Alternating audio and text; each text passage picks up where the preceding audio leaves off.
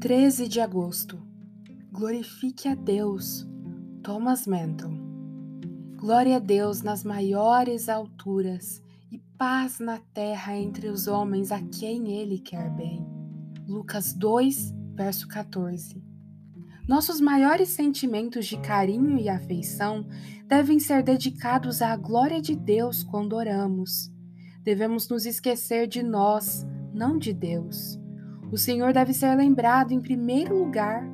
Não há nada mais precioso do que Deus, portanto, nada deve ser mais valioso para nós do que a Sua glória. Esta é a grande diferença entre o homem honrado e o hipócrita. O hipócrita nunca busca a Deus a não ser em momentos de necessidade e nunca busca o próprio Deus. Mas quando o homem honrado busca a Deus, é por Deus que ele busca em primeiro lugar. Sua principal preocupação é maior com os interesses de Deus do que com os dele próprio. Embora ele busque em Deus a sua felicidade e tenha permissão para fazer isso, sua busca principal é pela glória de Deus, não por seus interesses e preocupações. O Salmo 115 diz: Não a nós, Senhor, não a nós, mas a teu nome da glória, por amor da tua misericórdia e da tua fidelidade. Não se trata de uma doxologia nem de uma forma de gratidão, mas de uma oração.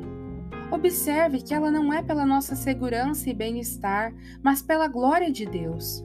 Não pela destruição de nossos adversários ou de vingança contra eles.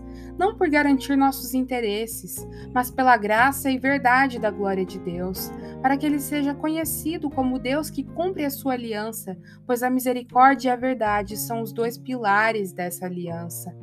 É uma grande desonra para Deus quando se busca mais qualquer coisa dele do que buscar a sua presença ou não buscar por quem ele é. Agostinho diz que se trata de um afeto carnal na oração quando os homens buscam mais a si mesmos do que a Deus. A busca pelo ego e por Deus são duas coisas competitivas. No entanto, há vários tipos de ego: o carnal, o natural, o espiritual e o glorificado. Deus deve estar acima de todos eles. Nós glorificamos a Deus quando buscamos de todo o nosso coração. Então, que possamos nos empenhar diligentemente nessa tarefa.